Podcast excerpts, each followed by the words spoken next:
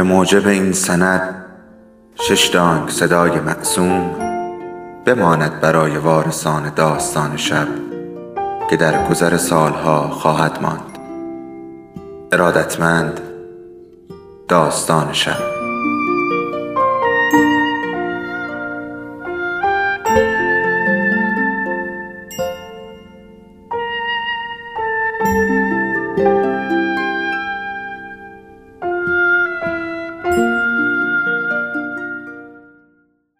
یکی بود یکی نبود.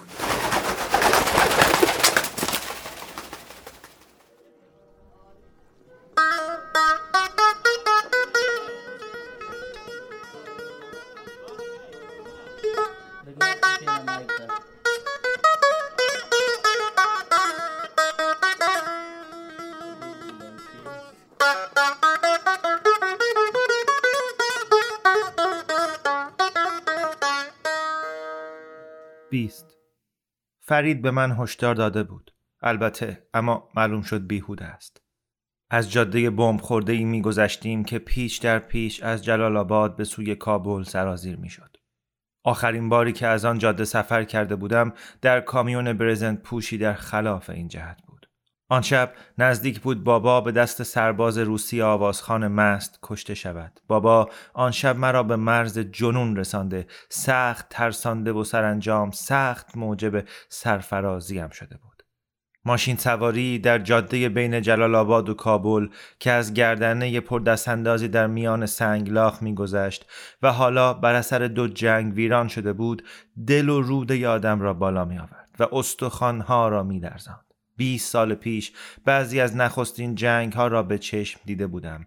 بقایای دلگیر آن گوشه و کنار جاده ریخته بود. لاشه های سوخته تانک های قدیمی روس کامیون های نظامی واژگون شده که در حال زنگ زدن بودند. یک جیپ در هم شکسته که کنار کوهستان چپه کرده بود. جنگ دوم را در تلویزیون دیده بودم و حالا آن را از دید فرید می دیدم. فرید که لابلای گودال های جاده ویران ویراژ می‌داد کاملا به کارش مسلط بود. بعد از آن شب ماندن در خانه وحید خیلی پر حرف شده بود. مرا بغل دست خود نشانده بود و موقع حرف زدن نگاه هم می‌کرد. حتی یکی دوبار لبخند زد. همچنان که با دست ناقصش فرمان را میپیچاند به بعضی کلبه های کاهگلی میان راه که از سالها پیش کسانی را در آنجا میشناخت اشاره کرد. گفت که بیشتر آنها یا مرده اند و یا در اردوگاه های پناهندگی در پاکستان به سر می‌برند. گاهی مرده ها خوشبخترند. به بقایای خرابه و سوخته از دهی کوچک اشاره کرد. سگی را دیدم که کنار یکی از دیوارها خوابیده بود. فرید گفت یه زمانی اونجا دوستی داشتم دوچرخه را خوب تعمیر می‌کرد تبلا هم خوب می‌زد طالبان اونو خونوادش رو کشتن و ده و به آتیش کشیدن از کنار ده سوخته گذشتیم و سگ از جا نجنبید. در زمان گذشته سفر از جلال آباد به کابل دو ساعت یا کمی بیشتر طول می کشید اما برای من و فرید از چهار ساعت هم گذشت و وقتی رسیدیم فرید بعد از صد ماهی پر به من هشدار داد کابل اونطور نیست که یادت مونده. بله شنیدم. فرید نگاهی به من انداخت که یعنی شنیدن کی بود ماننده دیدن. حق با او بود. چون وقتی سر آخر کابل پیش چشم ما بود یقین داشتم یقین کامل که او جای دیگری را با آن اشتباه گرفته است. فرید لابد چهره مبهوت مرا دیده بود. او که مرتب به کابل می‌رفت و برمیگشت با چنین حالتی در چهره کسانی که سالها کابل را ندیده بودند آشنایی داشت. به شانه هم زد و با قیافه عبوسی گفت خوش اومدی. خرابه و گدا. هر جا چشم میانداختم فقط همین را می‌دیدم. در روزگار قدیم هم یادم میآید گدا کم نبود. بابا همیشه مشتی اسکناس افغانی برایشان در جیب میگذاشت. هرگز ندیدم گدایی را معیوس کند اما حالا گداها در هر کنج خیابانی چنبات بزده بودند پوشش کرباسی پاره پوره به تن داشتند و دستهای گلالودشان را برای سکه ای دراز کرده بودند. حالا گداها بیشتر بچه بودند. چهرههاشان لاغر و غم زده بود و بعضی هاشان پنج شش سال بیشتر نداشتند. بیشترشان در کنج خیابانهای شلوغ کنار جوی آب روی زانوی مادرهای برقع پوش نشسته بودند و داد می‌زدند بخشش بخشش! و چیز دیگر چیزی که در وهله اول متوجه نشدم کمتر کسی از آنها کنار مردی نشسته بود. جنگ ها پدر را در افغانستان به چیز کمیابی بدل کرده بود. به طرف غرب و محله کارتسه می رفتیم که آدم می آمد در دهه هفتاد بزرگراه اصلی جاده میوند در آنجا بود. درست در شمال ما رود خشک کابل قرار داشت. روی تپه های جنوب دیوارهای در هم ریخته شهر دیده می‌شد. درست در سمت شرق آن قلعه بالا حسار قرار داشت کلات باستانی که سپه سالار دوستم در 1992 به اشغال درآورده بود این قلعه روی سلسله کوههای شیر دروازه بنا شده و همان کوهستانی است که نیروهای مجاهدین بین 1992 و 1996 کابل را از آنجا موشک باران کردند و خسارات فراوانی به بار آوردند که آثار آن دیده می‌شد. بدم هست که از همین کوهستان توپ چاشت شلیک می‌شد. هر روز برای اعلام ظهر از آنجا توپ شلیک می کردند. همچنین در ماه رمضان برای اعلام پایان روز و افتاری صدای توپ بلند می شد. در آن ایام قررش توپ در سراسر شهر شنیده می شد. زیر لب گفتم بچه که بودم مرتب می اومدم اینجا جاده میوند اینجا پر از مغازه و هتل بود و چراغای نئون و رستوران از پیرمردی به نام سیفو بادبادک می خریدم نزدیک کلانتری یه دکون کوچیک بادبادک فروشی داشت. فرید گفت کلانتری هنوزم اونجاست. تو این شهر کمبود پلیس نداریم اما نه تو جاده میوند بادبادک و دکون بادبادک فروشی پیدا می‌کنی و نه تو کل کابل. اون روزا گذشت. جاده میوند بدل به قلعه شنی قولاسایی شده بود. کمتر ساختمانی بود که تماما فرو نریخته و برپا مانده باشد. موشک های زمین به زمین بام ها را شکافته و دیوارها را خراب کرده بود. اغلب محله ها ویرانه شده بود. یک تابلوی گلوله خورده را در میان خرابه های نیمه مدفون دیدم. رویش نوشته شده بود کوکاکولا. بچه ها را دیدم که در میان خرابه های ساختمانی بی پنجره و روی نخاله های آجر و سنگ بازی می کردند. دوچرخ سواران و عرابه هایی که قاطر آنها را می‌کشید در میان بچه ها سگ های ولگرد و خرابه ها میلولیدند. بر فراز شهر گرد و خاک بود و بالای رودخانه دود به آسمان می‌رفت. گفتم درختها کو؟ فرید گفت مردم توی زمستون اونا رو برای سوخت بریدن سربازای شوروی هم خیلی ها رو قطع کردن چرا تک تیراندازا پشتشون قایم می شدن دلم پر از غم شد بازگشت به کابل مثل دیدار دوستی دیرین و از یاد رفته بود که وقتی شتابان به سویش می می‌بینی که روزگار بر او سخت میگذرد و بی خانه و کاشان و تنگ دست شده. گفتم پدرم توی شهر کهنه توی جنوب اینجا یتیم خونه ای ساخته. یادم هست چند سال پیش خرابش کردن. می‌تونی بری طرفش. می‌خوام قدمی اونجا بزنم. فرید در خیابانی فرعی بعد از ساختمان ویرانه و متروک بیدر و پیکری کنار جدول نگه داشت. وقتی از کامیون پیاده شدیم زیر لب گفت اینجا قبلا داروخونه بود. قدم زنان از جاده میوند بیرون رفتیم. به چپ پیچیدیم و به سمت غرب رفتیم. گفتم بوی چیه؟ چیزی باعث شده بود چشمهایم آب بیفتد. فرید جواب داد گازوئیل. مولد برق شهر مدام خراب میشه و برق اصلا قابل اعتماد نیست. بنابراین مردم گازوئیل میسوزونن. گازوئیل. یادت میاد گذشته این شهر بوی چی می‌داد؟ فرید لبخند زد. کباب. کباب بره. فرید گفت بره. و این کلمه را مزمزه کرد. تنها کسایی که توی کابل کباب بره می‌خورن طالبانن. آستینم را کشید. اتومبیلی داشت به ما نزدیک می‌شد. فرید زیر لب گفت گشت ریش. اولین باری بود که طالبان را می‌دیدم. آنها را در تلویزیون، اینترنت، روی جلد مجلات و توی روزنامه ها دیده بودم. اما حالا که در پانزده قدمیشان بودم به خود می گفتم مزه این ناگهانی که در دهانم تست می کنم طعم ترس بی‌غش و برهنه نیست. می گفتم گوشت تنم ناگهان روی استخوانهایم کش نمی آید و قلبم تاپ تاپ نمی کند بله داشتند می آمدند با تمام جلال و جبروت. وانت استیشن گشت تویوتای قرمز آهسته از کنار ما گذشت. مشتی جوان عبوس در پشت وانت نشسته بودند و کلاشینکوف از شانه هاشان آویخته بود. همشان ریش های بلند داشتند و دستار سیاه بر سر. یکی از آنها مرد سیاه چردهی در اوان بی سالگی با ابروهای پرپشت گره خورده شلاقی در دست داشت که با آن مرتب به لبه جای نشستن میکوفت. چشمان هرزه گردش به من افتاد.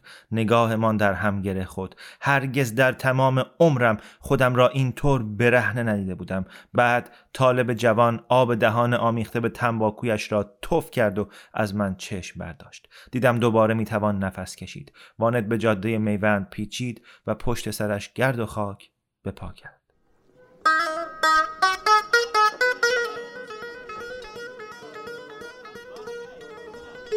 فرید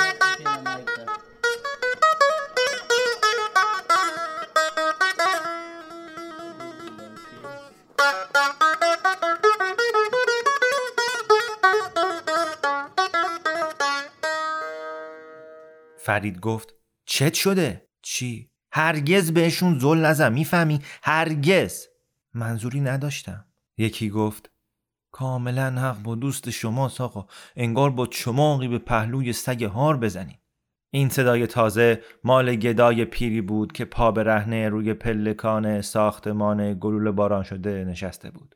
چپن نخنمای شندرهی پوشیده بود و دستار خاکالودی به سر داشت.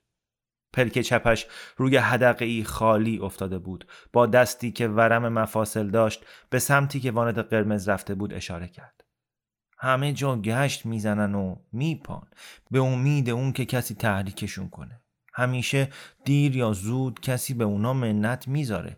بعد این سگا به نوایی می‌رسن و ملال اون روز شکسته میشه و سر آخر همشون میگن الله اکبر. و اون روزایی که کسی تخطی نمی‌کنه خب همیشه یه خشونتی علکی هست نه؟ فرید گفت هر وقت یکی از طالبانو دیدی سر تو بنداز پایین. گدای پیر موافقت کرد. دوست شما نصیحت خوبی کرد. صرفه آبداری کرد و توی دستمال کثیفی تف کرد و باز به حرف آمد. ببخشین چند تا افغانی به من میدین؟ فرید گفت بسه بریم. و دستم را کشید. صد هزار افغانی معادل سه دلار به گدای پیر دادم وقتی خم شد که پول را بگیرد بوی زنندهش مثل شیر ترشیده و پایی که هفته ها رنگ آب به خود ندیده است به مشامم رسید و حال تهوع به من دست داد. گدا به عجله پول را توی کمربندش چپاند و تنها چشمش این سو و آن سو را پایید یک دنیا تشکر از سخاوت شما آقا صاحب. پرسیدم می‌دونی یتیم خونه کجای کارتس است؟ گفت پیدا کردنش سخت نیست. درست سمت غرب بلوار دارالسلامه. بعد از اینکه یتیم خونه قدیمی اینجا موشک خورده بچه ها رو بردن کارتسه. مثل اینه که کسی رو از قفس شیر در بیارن بزنش توی قفس ببر. گفتم متشکرم آقا. و برگشتم که بروم. اولین بارتون بود نه؟ ببخشید؟ اولین باری که طالبان رو دیدید. گفتم نه. گدای پیر سری جنباند و لبخند زد. تک و توک دندانهایش که همه زرد و کج و کله بود نمایان شد. اولین باری که به کابل اومدن یادم مونده. چه روز خوشی بود. پایان کشت و کشتار. به ولی همونطور که شاعر میگه که عشق آسان نمود اول ولی افتاد مشکل ها لبخندی بر لبانم شکفت. این غزل رو حفظم. مال حافظه. پیرمرد جواب داد. بله درسته. منم باید مونده باشه توی دانشگاه اونو درس می‌دادم واقعا پیرمرد سرفه کرد از 1958 تا 1996 حافظ، خیام، رومی، بیدل، جامی و سعدی رو درس می‌دادم. حتی یه بار توی 1971 دانشگاه تهران استاد مهمان بودم. اونجا یه سخنرانی درباره عرفان بیدل ایراد کردم. یادم هست که چطور همه سر پا ایستادن و کف زدن سری تکان داد ها ولی اون مردای جوون رو توی کامیون دیدی؟ به نظرت اونا برای صوفیگری ارزشی قائلن؟ گفتم مادر منم توی دانشگاه درس می‌داد اسمش چی بود؟ صوفیا اکرمی چشمانش از پشت پرده آب مروارید چشمکی زد گل بستان دو روزی بیش عمرش نیست اما گون در قلب کوهستان دوام آرد به سالی چه جلالی چه وقاری چه مصیبتی. جلوی پیرمرد زانو زدم و پرسیدم مادرمو میشناختی؟ گدای پیر گفت بله حتما. بعد از کلاس ها می نشستیم و گپ می زدیم. آخرین دفعه یه روز بارونی قبل از امتحانات نهایی بود که با هم یه برش از کیک بادومی رو خوردیم. کیک بادومی با چای داغ و اصل. اون موقع کاملا پیدا بود که حامل است با همه زیبایی هاش هیچ وقت دم نمیره اون روز چی گفت چی؟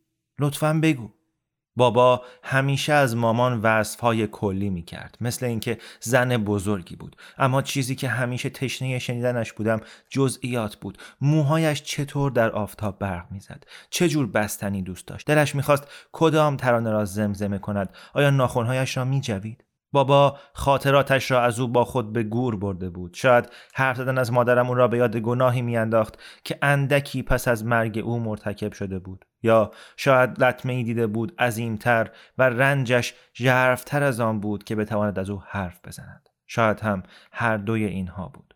گفت خیلی میترسم. گفتم چرا؟ گفت چون از ته دل خوشحالم دکتر رسول. اینجور خوشحالی ترسناکه. پرسیدم آخه چرا؟ و اون جواب داد وقتی آدم اینجور خوشحال باشه سرنوشت آماده است چیزی رو از آدم بگیره. گفتم ساکت شو اینجور نادونی رو بذار کنار. فرید دستم را کشید و به ملایمت گفت باید بریم امیر آقا. دستم را کشیدم. دیگه چی؟ دیگه چی گفت؟ قیافه پیرمرد ملایم تر شد. کاش یادم می اومد اما دیگه چیزی یادم نیست. مادرت سالها پیش درگذشته و خاطرات من مثل این ساختمون در هم شکسته. متاسفم. فقط یه چیز کوچیک هر چی که باشه. پیرمرد خندید و گفت قول میدم فکر کنم. بیا و پیدام کن. گفتم متشکرم. خیلی متشکرم. و واقعا بودم. حالا می‌دانستم مادرم کیک بادام با اصل و چای را دوست داشت و یک بار گفته بود از ته دل و از سعادت خود مضطرب بود. خیلی چیزها را از این پیرمرد خیابانگرد یاد گرفته بودم که به عمرم از بابا نشنیده بودم.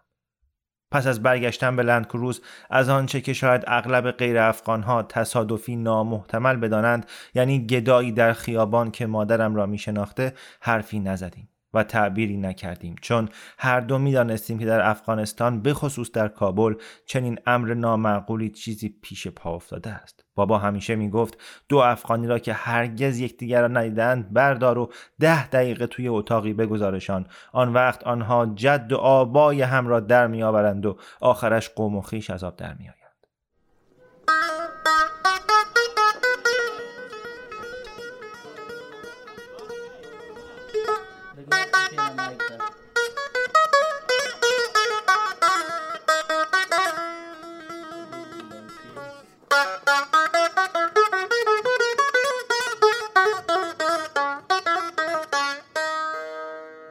پیرمرد را ترک گفتم و از جلوی ساختمان رفتیم. می‌خواستم روزی بروم سراغش و ببینم باز چیزی از گذشته مادرم یادش میآید یا نه اما دیگر او را ندیدم.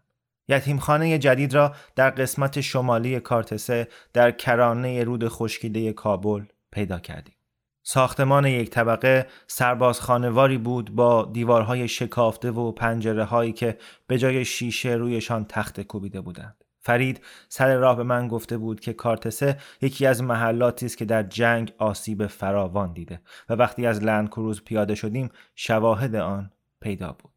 از جلوی اسکلت زنگ زده اتومبیلی واژگون تلویزیونی که شیشه نداشت و در میان سنگ و کلوخ نیمه مدفون بود و دیواری که با اسپری رویش نوشته بودند زنده با طالبان رد شدیم. مرد کوتاه قد لاغر و کله تاسی با ریش جوگندمی آشفته در را به روی ما گشود. ژاکت پشمی ژنده پوشیده بود. عرقچین به سر داشت و عینکی که لبه یکی از لنزهایش شکسته بود روی نوک بینیش قرار داشت. پشت عینک چشمهای ریزی مثل نخود سیاه از من به فرید دوخته شد. گفت سلام علیکم. گفتم سلام علیکم. و عکس فوری را نشان نشدم. دنبال این پسر میگردیم. نگاهی سرسری به عکس انداخت. متاسفم هیچ وقت اونو ندیدم. فرید گفت خوب عکس رو ندیدی دوست عزیز. چرا خوب نگاهش نمی کنی؟ گفتم لطفا. مرد پشت در عکس را گرفت. خوب براندازش کرد. بعد پسم داد. نه متاسفم. من تک تک بچه های این مؤسسه رو می‌شناسم ولی این یکی اصلا برام آشنا نیست. حالا اگه اجازه بدید کار دارم. در را بست و کلون را انداخت. با انگشت به در کوفتم. آقا آقا لطفا در رو وا کن. اصلا نمی‌خوایم اذیتش کنیم. صدای او از پشت در بسته به گوش رسید. گفتم که اینجا نیست. حالا لطفا برید. فرید به طرف در رفت. پیشانی خدا رویش گذاشت و با صدای آهسته و محتاطی گفت دوست عزیز ما با طالبان نیستیم. مردی که با منه می‌خواد این پسر رو ببره یه جای امن. گفتم من از پیشاور اومدم. یکی از دوستای من زن و شوهری آمریکایی رو اونجا می‌شناسن که مؤسسه خیریه‌ای برای بچه های بی سرپرست دایر کردن.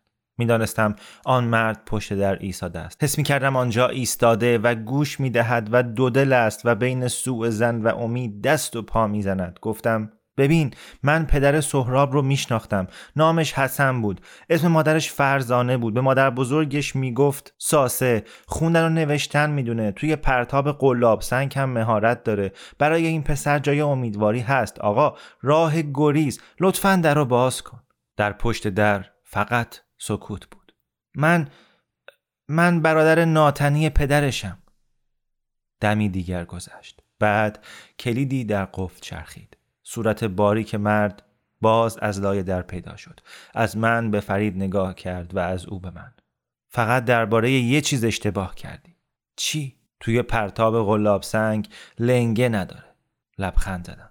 اون ماس ماسک از خودش جدا نمی‌کنه. هر جا که میره اون توی کمربند تنبونش میچپونه. مردی که ما را راه داد خود را زمان سرپرست یتیم خانه معرفی کرد. گفت میبرمتون دفترم. از راهروهای تیره و تار دنبالش رفتیم. بچه های پا برهنه با گرم کنهای ژنده در آنجا میپلکیدند از جلوی اتاقهایی که چیزی جز فرش های رنگ باخته در آن نبود و پنجره های شکسته ای داشتند که به جایش پلاستیک چسبانده بودند گذشتیم. تخت های فولادی که بیشترشان تشک نداشتند اتاقها را پر می کردند. فرید پرسید چند تا یتیم اینجا داریم؟ زمان سر برگرداند و گفت بیش از اون که براشون جا داشته باشیم. حدود 250 نفر. اما همشون یتیم نیستن. پدر بیشترشون توی جنگ کشته شده و مادرشون نمی‌تونن بهشون خوراک بدن چون طالبان نمی‌ذاره زنا کار کنن. بنابراین بچه هاشون رو میارن اینجا. به دستش تکانی داد و بدون قصه اضافه کرد. اینجا بهتر از خیابونه اما نه چندان. این ساختمون رو اصلا برای زندگی کردن نساختن. انبار کالای یکی از تولید کننده های فرش بوده. برای همین شوفاژ نداره و چایش هم خوش شده. صدایش را پایین آورد. بارها از طالبان خواستم پول کندن یه چا و تأمین کنن اما اونا فقط تسبیح میچرخونن میگن پول نداریم. پول نداریم. جمله آخر را با تنه تکرار کرد. به یک رج تخت کنار دیوار اشاره کرد. تخت خوابا کمه و برای همشون هم توشک نداریم. از این بدتر پتو هم نداریم. دختر بچه ای را نشانمان داد که با دو پسر بچه تناب بازی می‌کردند. اون دختره رو می‌بینید. زمسون گذشته هر دو نفر از بچه ها یه پتو داشتن. برادرش از پتو بیرون افتاد و مرد.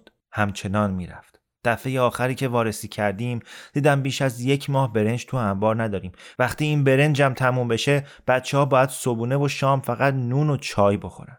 متوجه شدم که ابدا از ناهار اسمی نبود ایستاد و به طرف من برگشت. اینجا سرپناه خوبی نیست. تقریبا نه غذایی هست و نه لباسی و نه آب تمیزی. چیزی که اینجا فراوونه بچههایی هستن که دوران بچگیشون رو از دست دادن. اما غمناک اینجاست که اینا خوش شانس ترینشون هستن.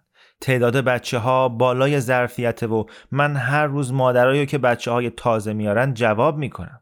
قدمی به طرف من برداشت. گفتید امیدی برای سهراب هست؟ امیدوارم دروغ نگفته باشید آقا. اما انگار قدری دیر رسیدید. منظورتون چیه؟ زمان چشم به جای دیگری دوخت. دنبالم بیاین. آنجایی که نام دفتر مدیر را داشت عبارت بود از چهار دیوار ترک خورده حسیری روی کف زمین و دو صندلی تاشو. همین که من و زمان نشستیم موشی خاکستری را دیدم که سر از سوراخی در دیوار درآورد و دوان دوان از اتاق گذشت. وقتی کفش های مرا بو کشید خودم را پس کشیدم. بعد با زمان هم همین کار را کرد و از در باز در رفت. گفتم منظور شما از اینکه شاید دیر رسیده باشم چیه؟ چای میل دارین؟ می‌تونم براتون دم کنم. نه متشکرم. ترجیح میدم صحبت کنیم. زمان به پشتی صندلی تکیه داد و دستها را روی سینه تا کرد. چیزی که می‌خوام بگم چندان خوشایند نیست. حالا اگه نگم که خیلی خطرناکه. برای کی؟ برای شما، من و البته سهراب تازه اگه همین حالا هم دیر نشده باشه. لازمه بدونم. سری جنباند. این حرف شماست اما من اول می‌خوام یه چیزی از شما بپرسم پیدا کردن برادرزادتون چقدر براتون ضروریه یاد دعواهای خیابان افتادم که وقتی بچه بودیم می‌کردیم. توی این دعواها حسن همیشه از من دفاع می‌کرد. یک نفر به دو نفر و گاهی سه نفر. من پس میکشیدم و تماشا می‌کردم. وسوسه می‌شدم بروم جلو اما همیشه خودداری می‌کردم. همیشه بهانه وجود داشت که کنار بکشم. به راه رو نگاه کردم و گروهی از بچه ها را دیدم که در دایره ای میرخسند دخترکی که پای چپش قطع شده بود روی تشک موش خورده ای نشسته بود و تماشا کنان و لبخند بر لب همراه بچه های دیگر کف می‌زد. دیدم که فرید هم بچه ها را تماشا می کند و دست ناقصش در پهلو آویخته است. یاد بچه های وحید افتادم و چیزی را تشخیص دادم بدون پیدا کردن سهراب از افغانستان نمی روم. گفتم بگو کجاست؟ نگاه خیره زمان روی من درنگ کرد. بعد سری جنباند. مدادی برداشت و بین انگشتان چرخاند. از من نشنیده بگیرید. قول میدم.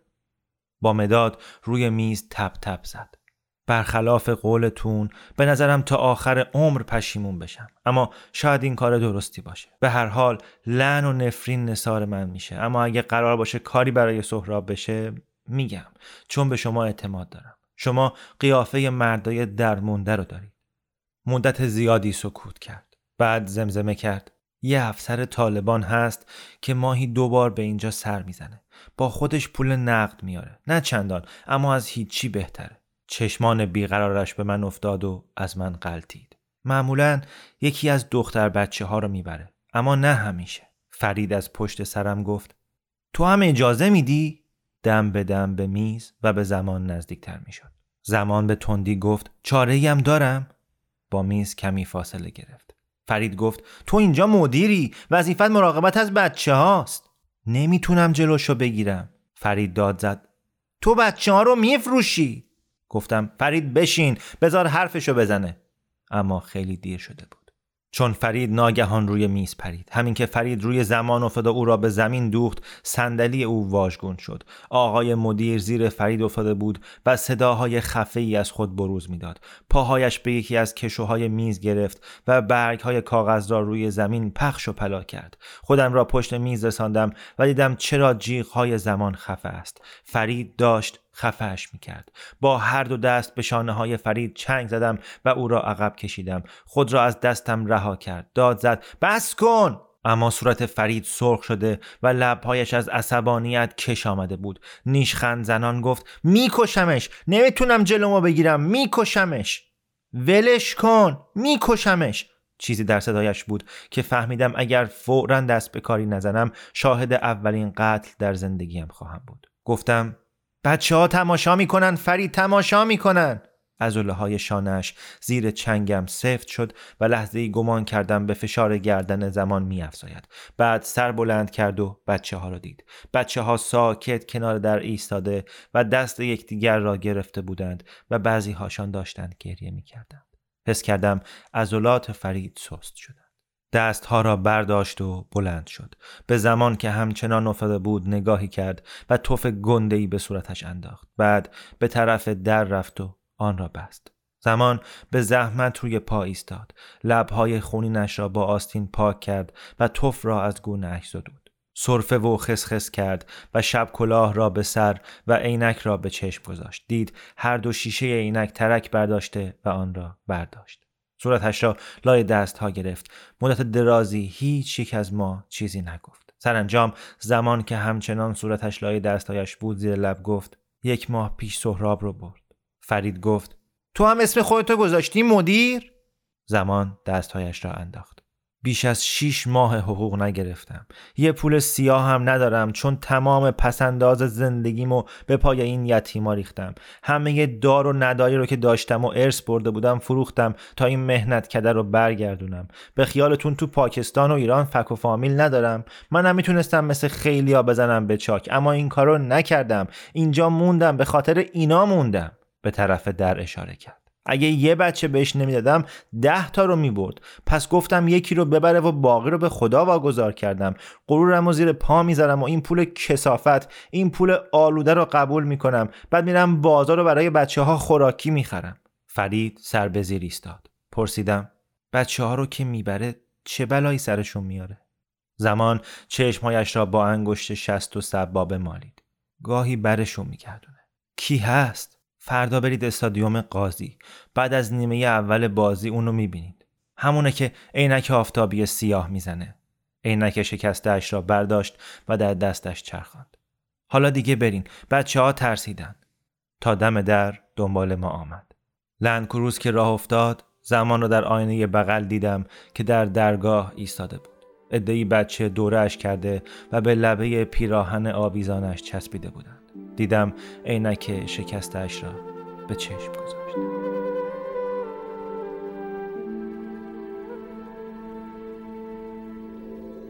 داستان شب بهانه است. برای با هم بودن دور هم نشستن شنیده شدن.